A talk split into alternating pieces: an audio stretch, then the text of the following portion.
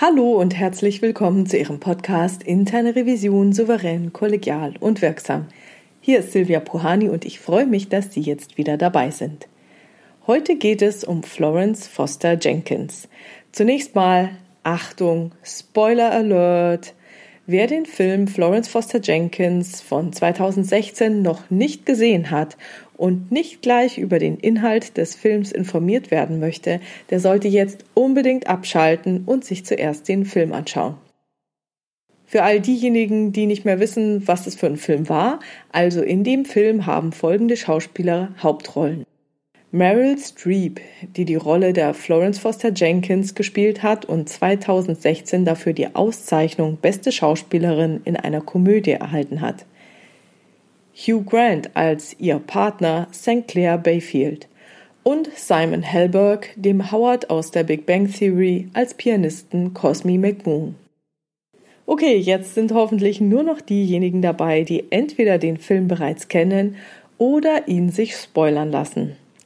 Also vorweg, mich hat dieser Film wirklich fasziniert, besonders weil er auf einer wahren Begebenheit beruht. Sowas hätte man sich wahrscheinlich auch überhaupt nicht ausdenken können. Und Florence Foster Jenkins gab es tatsächlich. Hier also erstmal etwas zum historischen Hintergrund von Florence Foster Jenkins. Infos dazu habe ich aus Wikipedia. Florence Foster Jenkins wurde am 19. Juli 1868 in Pennsylvania geboren und ist am 26. November 1944 in New York mit 76 Jahren gestorben. Sie war die Tochter von Mary Jane und Charles Dorrance Foster, einem reichen Anwalt und Bankier. Florence erhielt als Kind Klavierunterricht, hatte als Wunderkind Auftritte in Pennsylvania bei sogenannten Sängerfesten und sogar im Weißen Haus. Ihren Wunsch, Gesang zu studieren, wollte ihr Vater ihr nicht finanzieren. 1885 heiratete sie den Arzt Frank Thornton Jenkins. 1902 trennte sich das Paar. Sie verdiente einen bescheidenen Lebensunterhalt als Klavierlehrerin. 1909 traf sie den englischen Shakespeare-Schauspieler St. Clair Bayfield. Sie gingen eine Beziehung ein, die den Rest ihres Lebens dauerte. Später wurde ihr ihr Manager. Im selben Jahr starb ihr Vater und hinterließ ihr so viel Geld, dass sie sich ganz auf ihre Gesangskarriere konzentrieren konnte, von der ihr die Eltern abgeraten hatten. Sie begann am Musikleben in Philadelphia teilzunehmen, gründete und finanzierte den Verdi Club und nahm Gesangsunterricht. Sie war eine Mäzenin der klassischen Musikszene in New York. Allein das hätte sie schon bekannt gemacht. Was sie aber so richtig berühmt gemacht hat, waren ihre Auftritte als Amateursängerin. 1912 gab sie mit 44 Jahren ihr erstes Konzert. Die Musikauswahl ihrer Konzerte setzte sich aus den Standards des Opernrepertoires zusammen. Wolfgang Amadeus Mozart, Giuseppe Verdi und Richard Strauss und aus Liedern beispielsweise von Johannes Brahms sowie von ihr oder ihrem Begleiter Cosme McMoon selbst komponierten Werken. Sie sang auch besonders schwierige Arien. Besonders bekannt wurde ihre Interpretation der Arie der Königin der Nacht. Der Höllerache kocht in meinem Herzen aus der Zauberflöte von Mozart. Und jetzt fragen Sie sich vielleicht, ja und, was soll's? Dann gab es eben eine reiche Amerikanerin, die als Amateursängerin auftrat. Nun ja, das Phänomen ist, dass sie in ihrem Gesang weder Ton noch Rhythmus der ausgewählten Kompositionen traf. Sie hatte einen ziemlich kleinen Stimmumfang und hatte Schwierigkeiten, Töne lange zu halten. Der Klavierbegleiter musste ständig auf ihre Temposchwankungen und rhythmischen Fehler Rücksicht nehmen. Neben ihrem Gesang war ihre extravagante Aufmachung auffallend, die sie während eines Konzerts oft wechselte, je nachdem, welche Rolle sie sang. Es gibt sogar Schallplattenaufnahmen von Florence Foster Jenkins. Diese belegen, dass sie Intonation und Rhythmus nicht einhielt. Sie wurde gemäß Wikipedia als Diva der falschen Töne und Königin der Dissonanzen für ihre Gesangsauftritte vielmals belächelt. Schon bald verbreitete sich ihr Ruf als schlechte Sängerin, erst in Philadelphia und dann im ganzen Land. Und da frage ich mich natürlich, wie konnte das sein? Was mich fasziniert, ist die Frage, wie es dazu kam, dass Florence Foster Jenkins es so lange anscheinend überhaupt nicht mitbekam, dass sie so gar nicht singen konnte. Nach dem Lesen des Klappentextes vermutete ich, dass sie viele Feinde hatte, die ihren Spaß dran hatten, sie bloßzustellen. Dem war gemäß Film aber nicht so. Dort gab es keine niederen Motive wie so Rache, Häme oder der Wunsch, sie möge sich bitte vor allen Leuten so richtig blamieren. Auch Wikipedia scheint das zu bestätigen.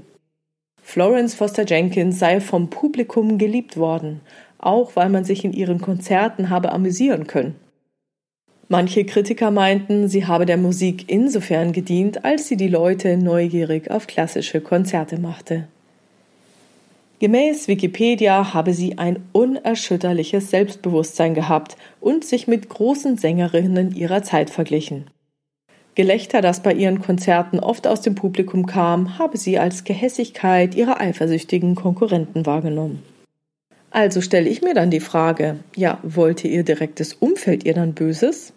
Nein, ganz im Gegenteil, die ihr nahestehendsten Personen haben sie geliebt und wollten ihr eine Freude machen.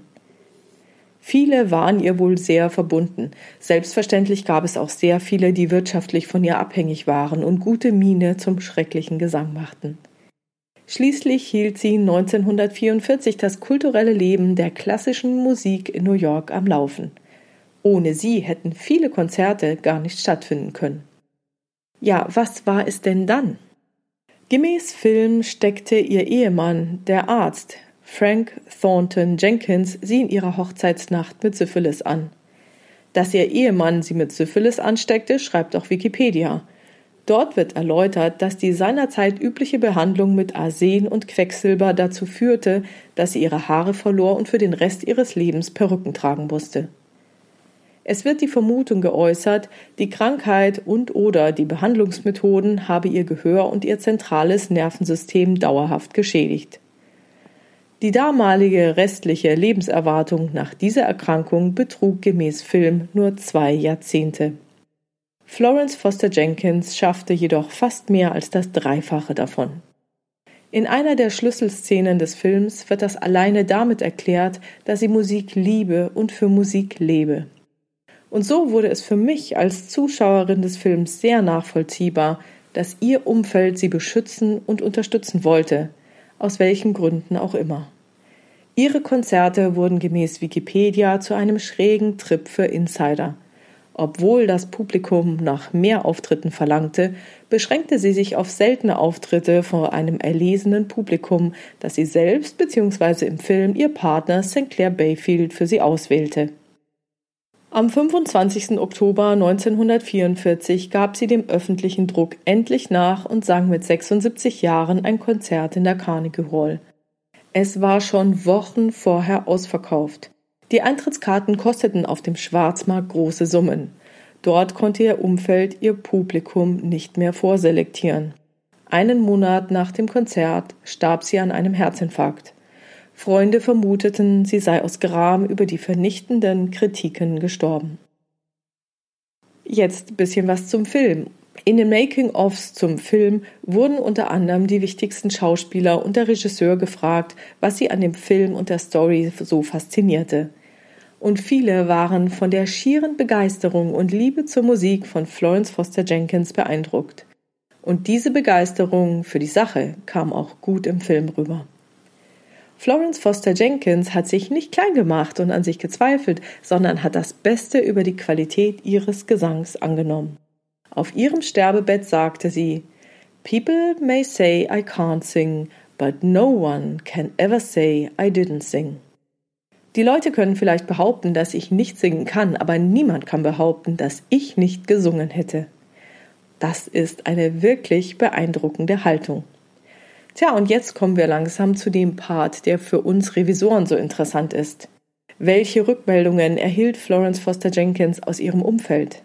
Hier einige Kostproben ihres Gesangslehrers, dem stellvertretenden Dirigenten der Metropolitan Opera, der wahrscheinlich auch ohne die Gesangsstunden über die Runden gekommen wäre. There's work to be done, but you've never sounded better. There's no one quite like you. Oder One word Authenticity. All das war ja nicht gelogen, es war die reine Wahrheit. Auf ihre Frage Do you think I'm ready for a concert?